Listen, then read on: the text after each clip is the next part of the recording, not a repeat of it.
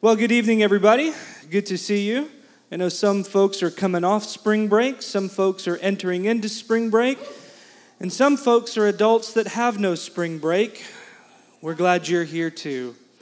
Would you turn to the book of Luke? That's in the New Testament. It's uh, there toward the back half of your Bible. We're going to be in Luke chapter 16.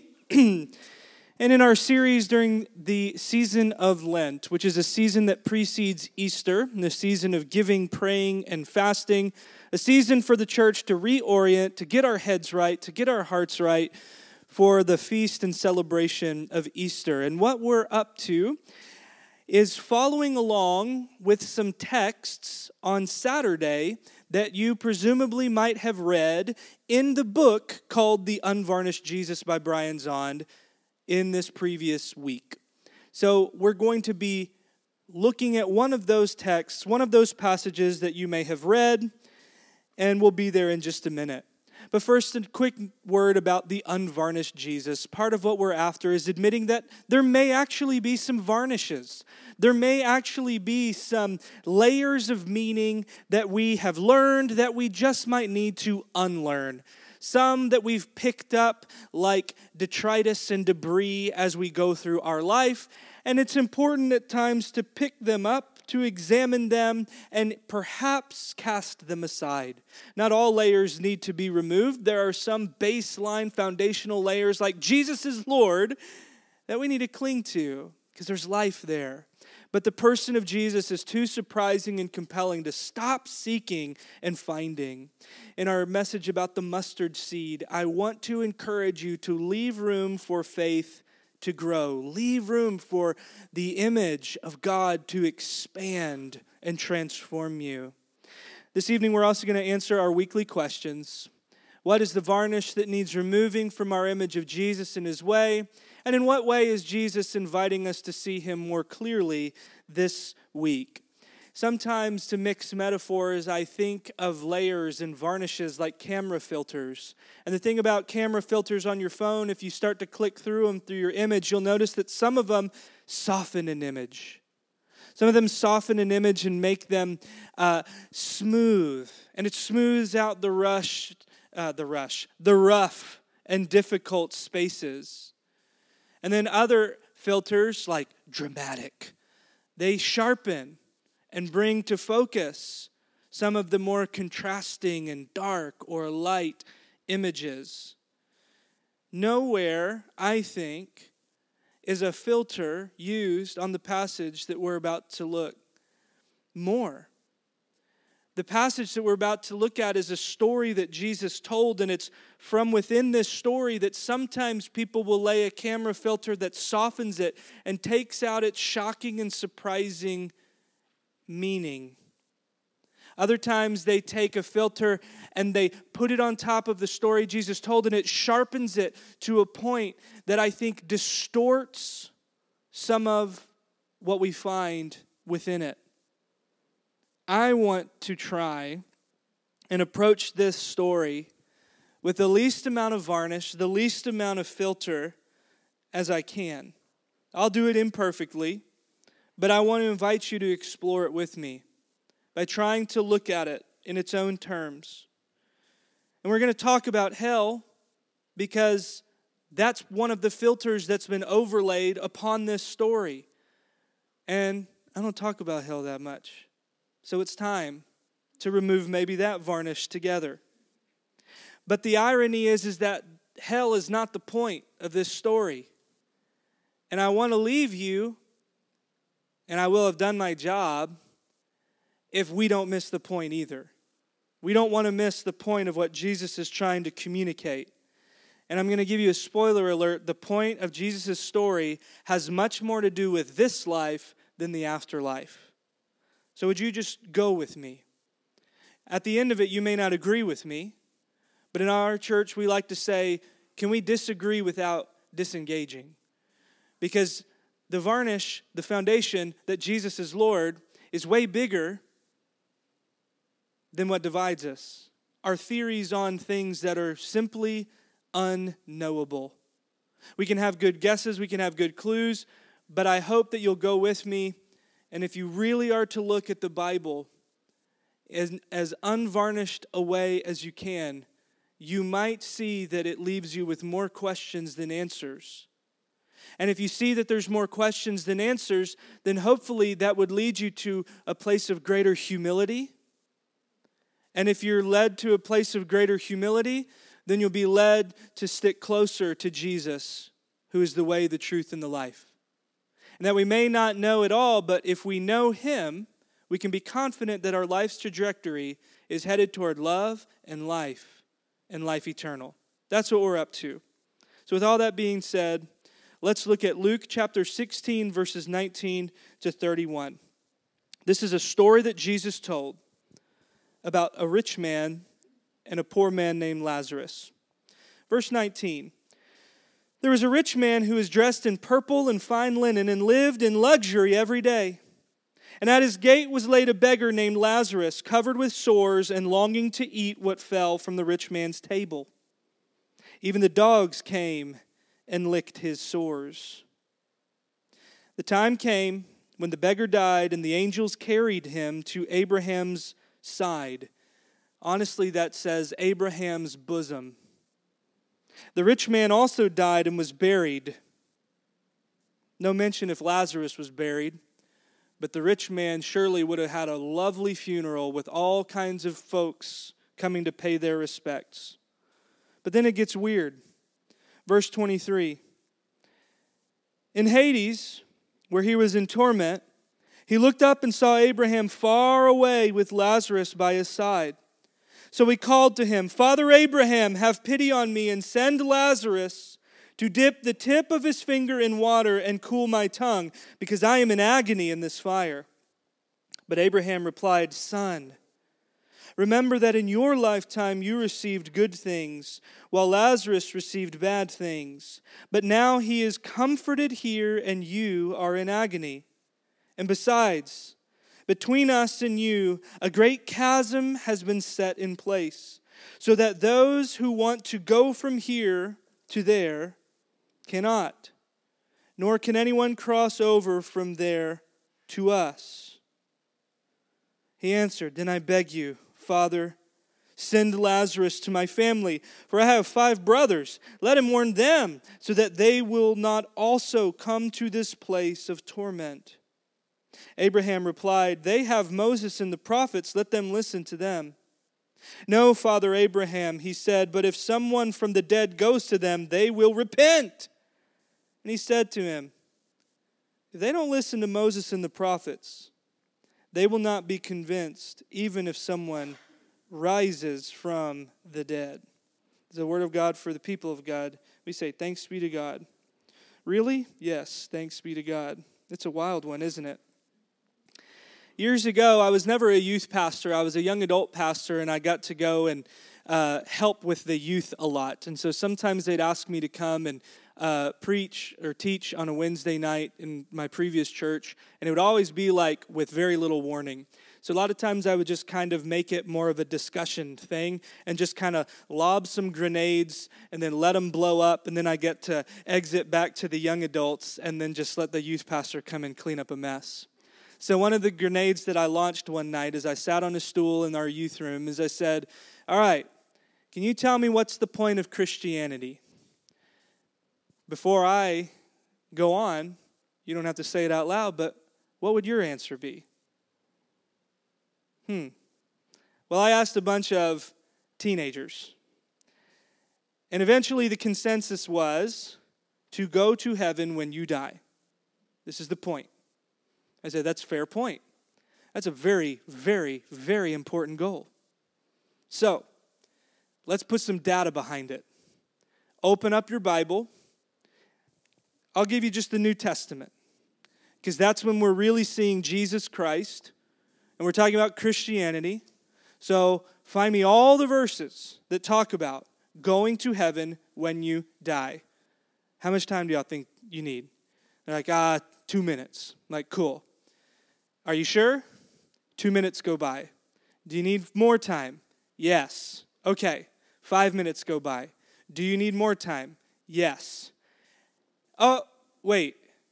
What they found a lot of is phrases like the kingdom of heaven. What they found a lot was about death and life. What they didn't find a lot of was explicit New Testament references to going to heaven when you die. And if you did this study yourself, you will find scant few verses. There are some references, if you look in Philippians, if you look in the Thessalonian letters, that do speak or lead to, and only once is a word paradise mentioned, and that's by Jesus to a thief on the cross. He says, Today you'll be with me where? In paradise. I'll give you that.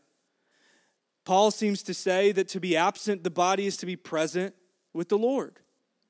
But even still, it's not explicitly dying and going to heaven. It's nuances and things that we deduce and pick up. And if we're connected to God, who is life, surely when we die, something of us perpetuates into existence. So I just lobbed that grenade and said, if that's the point, out of all these books and all these passages and all these things, why don't we see it more?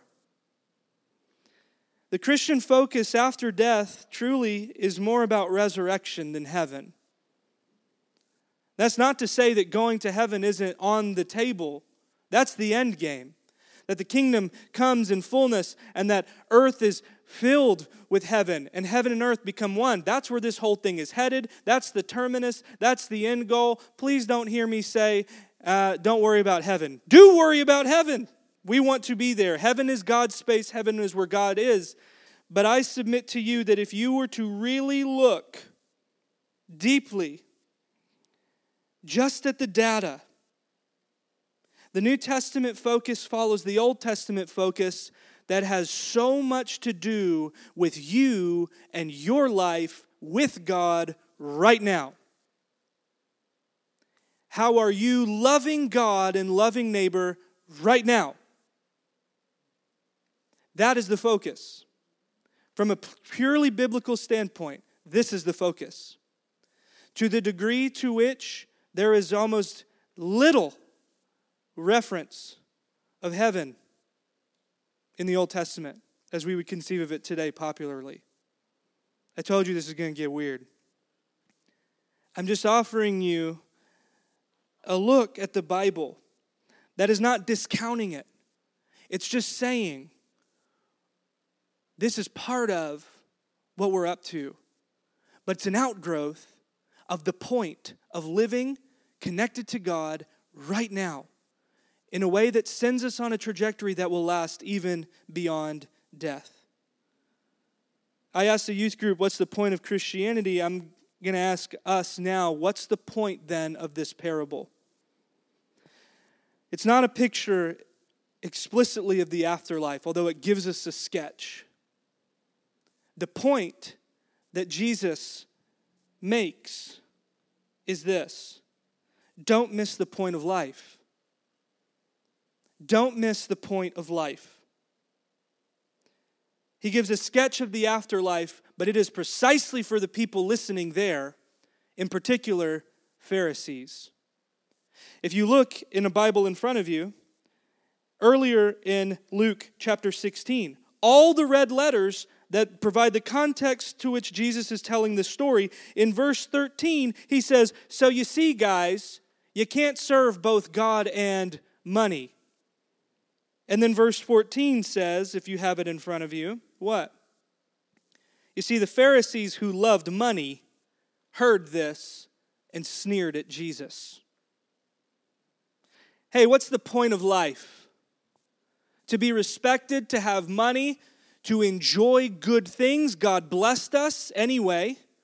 So I'm going to wear the nicest clothes. I'm going to eat in the nicest dining halls with the nicest people. I'm going to enjoy respect and favor. And as long as I'm looking out for me and things are going well, surely God's blessing is upon me, and therefore I can expect to have another feast with Abraham on the other side of death. Don't miss the point of life. Jesus says to the people who have searched the scriptures, more than anyone else in his day. They loved money. And maybe you love fill in the blank. It's what drives your thoughts, it what drives your intent to the ignoring of everything else. Jesus says, Okay, let me tell you a story. The parable that Jesus tells that we just read was a well known folk tale that was recorded at least seven other times by other rabbis. That may be a varnish that just rocks our world right there. But think about any preacher that would love to tell you a story, but put our own twist and our own point on it to illustrate something. He has the same characters, the same beats, and one of them is what begins Hey, there was once a rich man. So all of a sudden, his audience is listening real close and they're like, ah, great, this guy. You got to understand the average person was making a dollar a day. Their average diet was soup, bread, and maybe a little sip of wine, maybe a little fruit. So here's a story of a rich man. And he says he had the finest purple linen. I guarantee you, 95% of the people hearing this story ain't got nothing purple in their closets. Show of hands as to how many Gucci suits that you have in your closet right now in Garland. Dang, Will Stone has two? What's his allowance, man? Well, I'm about to get you on the next one because in his story, this rich man not even had the finest and most expensive outerwear. The fine linen is like the million thread count literal Egyptian cotton. That was his underwear. So, the rich man, let me tell you a story. He had the finest Gucci suits and Armani undies. Show of hands sitting in these pews right now. Be loud and proud. Who's rocking Armani undies? You want to show us? No? He's telling a story, and instantly the audience is doing what you're doing. They're going, This guy, right? Ugh. I got a Target shirt that's wrinkled. Not only that, the NIV that I read said he lived in luxury. That doesn't get at what the text really says. He feasted sumptuously. Understand that this man put on his Sunday best Gucci's, in his comfortable Armani's, and then he's going to have Thanksgiving dinner every day. Some rich folk would feast. Jesus is painting a picture of a cartoon character, monopoly billionaire. This guy cares about number one and no one else. He's having lunch in Armani and Gucci and he's having a Thanksgiving feast. Meanwhile, this guy is his literal neighbor, plopped down outside of his gate. It's a parable, it's a story. We don't need to pick it apart too terribly, but the audience would understand. I probably know why he's out front of this man's gate. He probably got a turkey leg or two he can throw his way.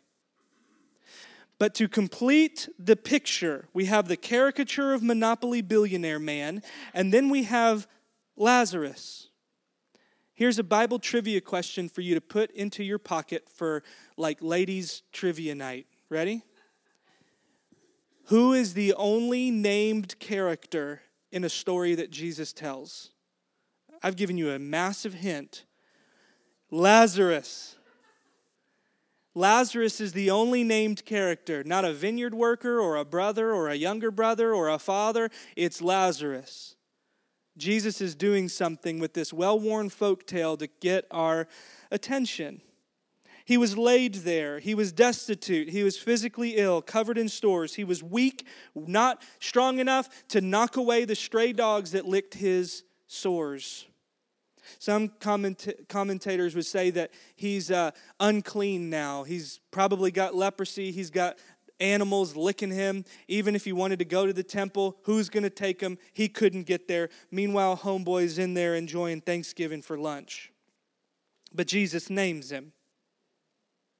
Now, in the stories that were told of this rich man and poor man, what was very common is the stinger of an ending where there's a great reversal. This was common in Jewish tales. They wanted you to be removed from the varnish that to be rich means God loves you, and to be poor means God hates you. So they write stories like Job, who had it all going on, and he was rich, and then bad things happened to a good person. Then they tell stories like this to say, homeboy's living it up every day and then this guy's poor. Which one does God hate? And they say, oh, definitely the guy whose dogs are going in between his toes. They say, no, uh uh. They both die on the same day. One gets carried by angels to the prime position at the feast of the righteous.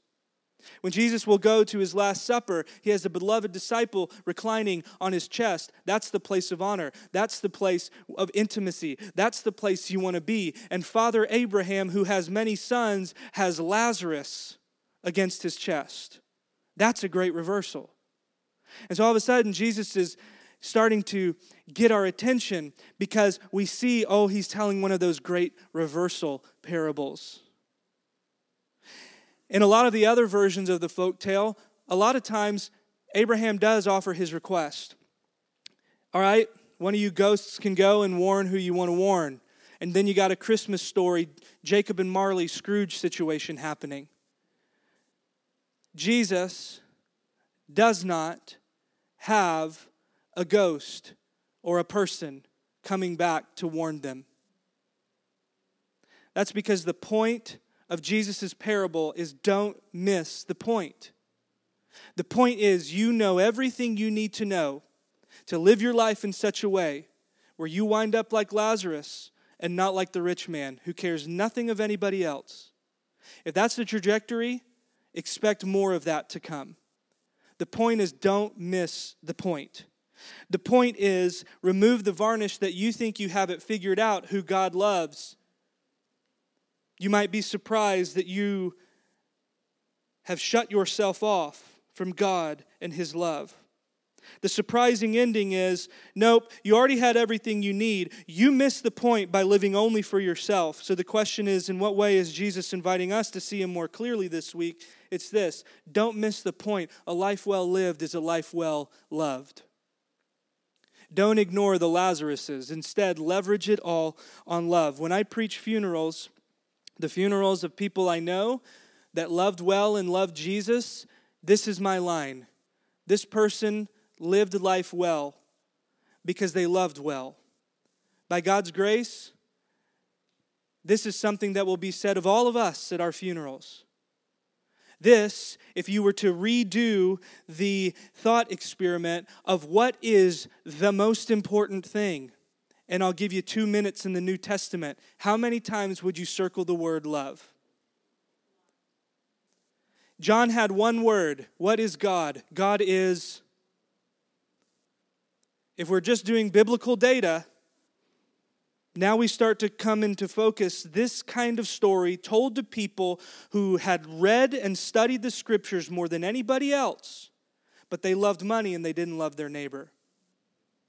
Don't miss the point. A life well lived is a life well loved. Don't ignore the Lazaruses. Instead, leverage it all on love. We have no idea how Lazarus lived.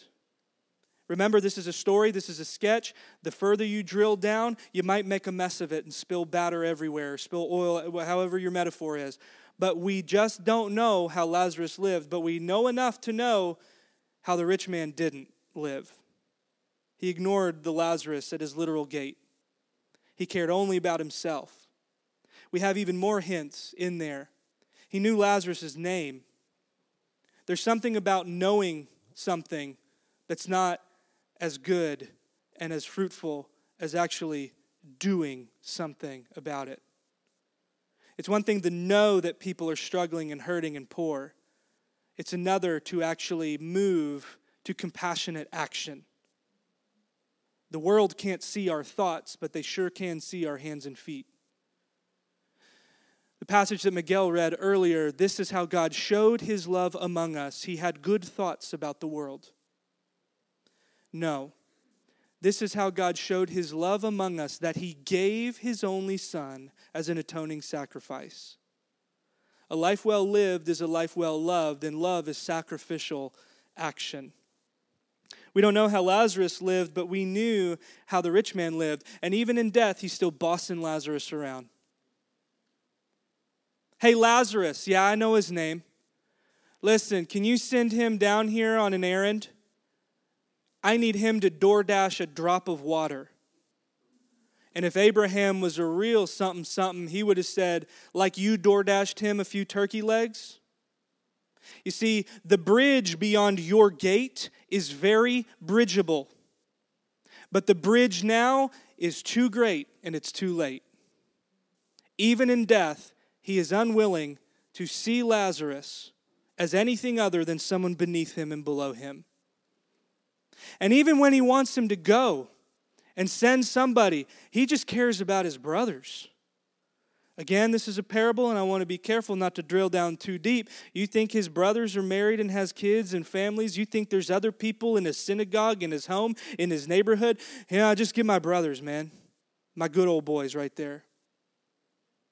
We don't know much beyond the fact that Jesus is painting a picture of a person that cared only about himself. Don't miss the point.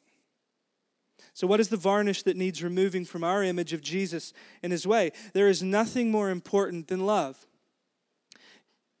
Galatians 5 6 says, The only thing that counts is faith expressing itself in love.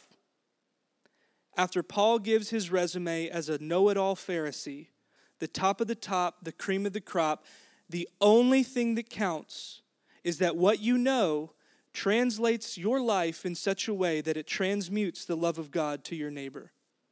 Which is why when Jesus was asked, What is the greatest thing? What is the most important thing? What does it all mean? What does all the 613 commands of Moses mean? He says, Love your God with everything and love your neighbor as yourself. And then Paul in Romans 13, after Romans 12, fleshing out what love looks like, he says, Love sums up the law. Love does no harm to a neighbor. I picked three verses there. I had to whittle it down from so many, it's not even funny. Hey, youth group, what's the point? If you love in such a way that's connected to God, who is love, who has sent his son Jesus, the image of the invisible God, and have been filled with the Holy Spirit, you love like that, you're connected to that, you'll wind up in heaven. But don't miss the point on earth today. A lot of us have prayed a prayer when we were babies and we were kids. A lot of us had some water sprinkled in on us, but are we connected to the source of love? To live disconnected from love is to die disconnected from God. But as John says, to live in love is to live in God, both now and in the age to come, both now and when our bodies are in the ground. Find all the verses in the Old Testament that talk about loving their neighbor, caring for the poor. I had to whittle down so many. But when Jesus gives his surprise ending, different from all the rabbinic tales of the folk tale, he gave this word Hey, you've got Moses and the prophets. If you were following that and connected to God who gave them, you'd find yourself on the right end of things. I just picked one Deuteronomy 15, verses 7 to 8. Something presumably our rich man would have known. If anyone is poor among your fellow Israelites in any of the towns of the land the Lord your God is giving you, do not be hard hearted or tight fisted toward them Rather, be open hearted and freely lead them, lend them whatever they need. There's a few more if you're interested in finding how important love is expressed itself in sacrificial action. The only thing that counts is a faith that leads you to love. How do you know you have faith? You love. Add it all up in the Old Testament, and the answer is love love of God and love of neighbor. You know God is holy, you're going to love Him, and it's going to lead you to love others. If you missed it before, not even the Son of God being raised from the dead and the apostles going out and bearing witness to this will change their hearts and lives. I love what Brian Zahnd said in our reading. Did the older brother in the parable that Jesus told just before get converted because he saw the young one return? Did the father invite the older brother into the banquet? Yes. But the older brother would rather remain outside of his own free will, angry at who the father decided to welcome in. there is something about a life in which love does not take root. To willfully reject God's love and to persistently refuse to love others is to remain outside the party that the Father has invited you and the rest of the world to. Don't miss the point. Well, the rich man missed the point. And now we're going to throw another grenade and talk a little bit about hell. And this is where some things might sound different to you, and I want you to consider them.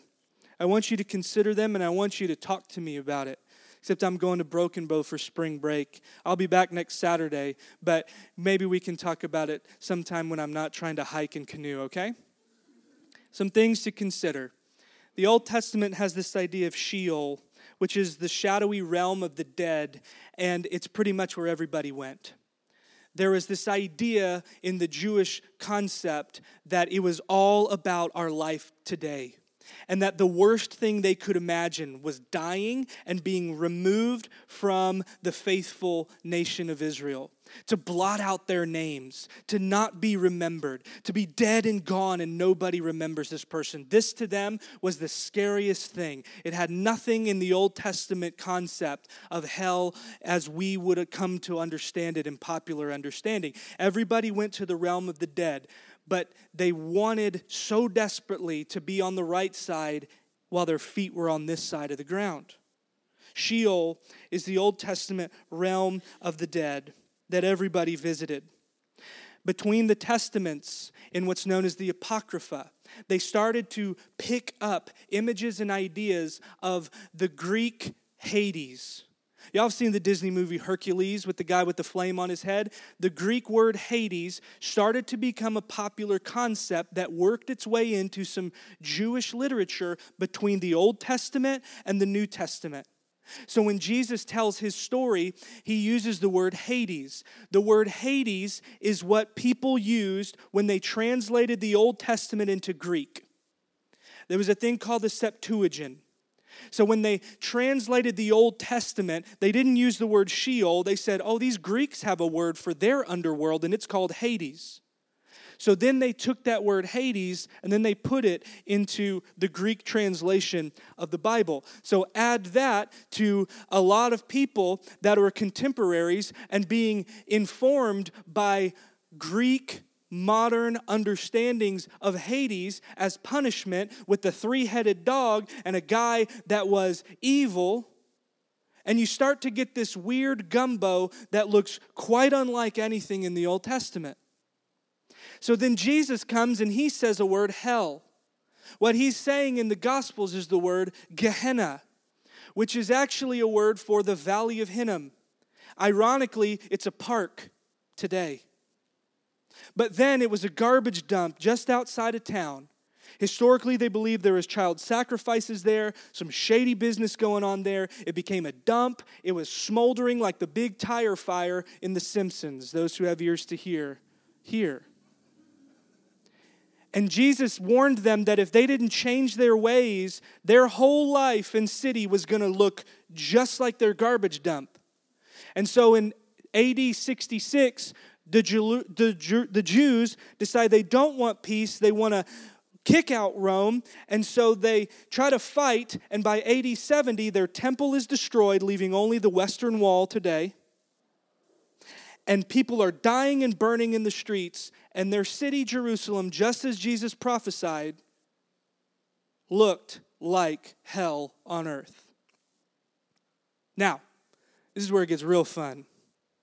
1 Timothy 6:16 6, says that God alone is immortal. And I grew up with a wonderful pastor in person that told me every Sunday that every single person is going to live forever. And Paul says that God alone is immortal. That's something to consider. Especially when you see repeatedly in the New Testament that the gift of God is eternal life. Because the wages of sin is what? Death.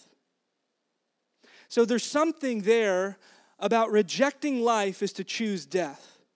There's something that goes all the way back to Deuteronomy 31 when God chose a people that says, Okay, I've set before you life and death. Choose life. Choose life. Choose life today so it'll go well with you in the promised land. Hello? Choose life today so that it will go well for you in the promised land now and forever. But to reject life is to choose death. For God so loved the world that he gave his only begotten Son, that whoever believes in him shall not perish, but have everlasting life. When we really look at the biblical data, and we can talk more about this, I can email you things, we can talk through it. I believe that this separation becomes eternal in consequence, not eternal in conscious torment. For the traditional view of hell to hold biblical water, we have to understand that the God who is love, even in his wrath, has to willfully keep mortal beings alive for eternity so that he might punish them eternally in conscious torment. Yet the biblical data shows that there's eternal destruction, that this punishment is eternal in its temporality that the judgment is final and eternal from now and forever. There's no going back. In the same way, we see in Hebrews 5 and Hebrews 9 that there's eternal redemption. We're not in a process of being redeemed forever. The judgment has been issued. We've been found on the side of life by God's grace, and so we are now redeemed, and that is into perpetuity. And then we say, well, what about the lake of fire? And what about being cast into the outer darkness and weeping and gnashing of teeth? The things that are said to be eternal are worms and fire, not human beings. This is the Bible. This is not a theory that I've just concocted. This is, this is biblical, but it's not exactly popular. Brian Zahnd says that hell is the love of God refused. And he picks up this idea from the early church fathers that said, whatever the rich man feels, or whatever the older brother feels, or whatever real actual people feels, it is the sensation of going against the grain of God and his love. And for them, it feels like torture and torment. And when Jesus and the New Testament and the Old Testament speaks of torment and punishment, they speak of the wicked. When Jesus issues warnings about the judgment and the death to come, he's never saying those people over there. He's always issuing a warning to us to stay on the trajectory of love and life. He doesn't go and say, yeah, those Romans. He's always issuing a warning to us. Don't miss the point. Don't refuse the love of God. Don't refuse the person of Jesus who shows us how to live and love. Don't refuse the one who is alive forever, the resurrection and the life, because when you're in him, you will be raised and you will be alive. That's the gospel. C.S. Lewis says that the doors of hell are locked on the inside. I do believe that there is some temporal moment in which people that have rejected and persisted in rejecting God and making hell on earth for neighbors experience some kind of willful, stubborn refusal of God, and it's experienced as pain and torment. Because if they're anything like the rich man, they persist in their rejection. They still can't love a Lazarus or bring themselves to bow the knee. But I don't believe that it's eternal conscious torment. In Revelation, with the second death, the things that get thrown into the lake of fire are the devil and his angels, and they are tormented. Could it be that a varnish has been overlaid just like it was for the Jews from the prevailing culture? And now we've got this strange gumbo from Far Side cartoons and Halloween costumes and medieval lurid poetry and fantasy like Dante's Inferno, or for me, Bill and Ted's Bogus Journey. And I'm just asking you, and even if you want to go with me on this, let's talk about together removing this varnish. Because there's something radical about the fact that in the gospel preached in Acts, zero times they warned them that that if they didn't turn, they'd burn. if our gospel can't be preached without scaring children into hell, we better get better at preaching the gospel. The gospel was preached by the apostles as turn your life around. This one has been raised. Don't miss the point. You had the law, you had the prophets, you knew where this story was headed. You missed the point. Don't miss it. Turn to Jesus and find life and resurrection and life eternal. Choose life and love now and wake to find life and love in death. Because our life is on a trajectory. We were created in love, for love, and it is to love we shall return. The question is, how are you going to receive it? Is it going to be a balm to you who've laid at a gate in struggle to find yourself at rest in the feast of our Lord? Or will that love be received as wrath? Or might, as Paul say, we be saved through the flames of purification, finding that there's something in us that is lasting to the end? We were created to receive God's love, to live in this love, and to extend this love to the world around us. The choice to love is ours.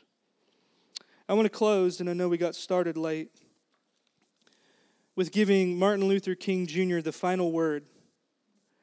To end talking about a portrait of the afterlife, though important, would miss the point of what Jesus wanted us to get.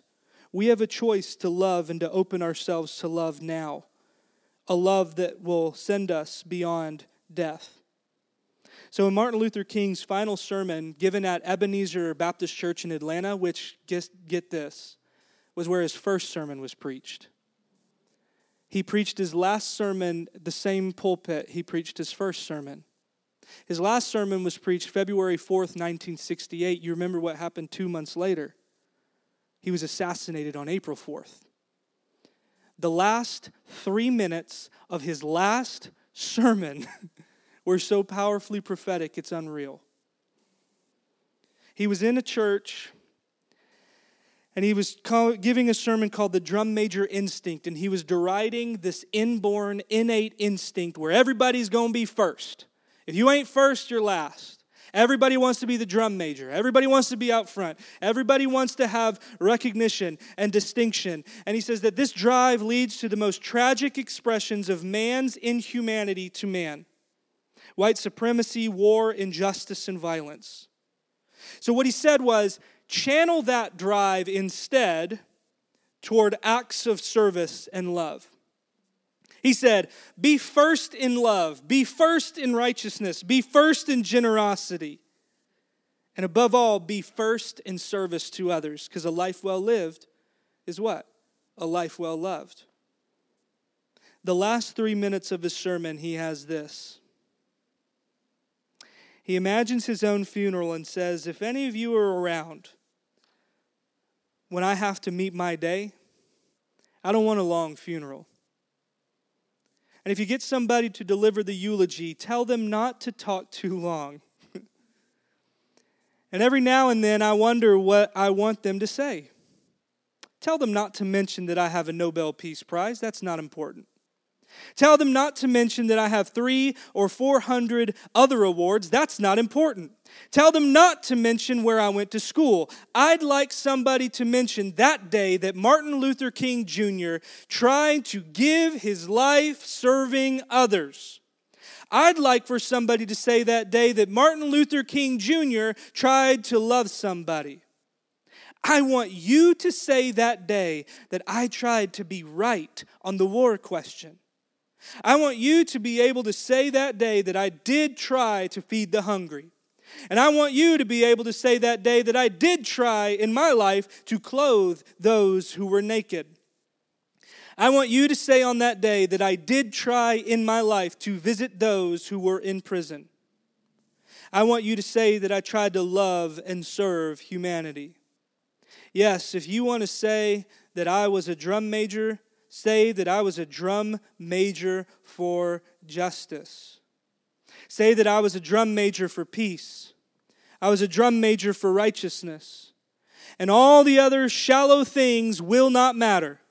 I won't have any money to leave behind. I won't have the fine and luxurious things of life to leave behind. But I just want to leave a committed life behind. And that's all I want to say.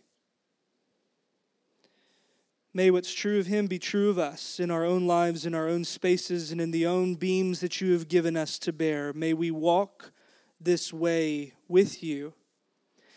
Jesus, and may the yoke be easy and the burden light because we walk the way together. And when we close our eyes in death, may we open them to find our shepherd is still there with us. May we be a people who do not miss the point that life is not just for living, it is for loving and that our life may be set on a trajectory marked by the cross of Jesus, in whom we find forgiveness and a new lease on life. And may our life be marked by the empty tomb, for we are now presently purchased and born into the kingdom of God that was and is and is to come in fullness. Lord, whatever it is that is leading us to miss whatever it is you have for us, will we not miss it now? May we seek you and find you for who you are and whose we are. In the name of the Father, and the Son, and the Holy Spirit. Amen.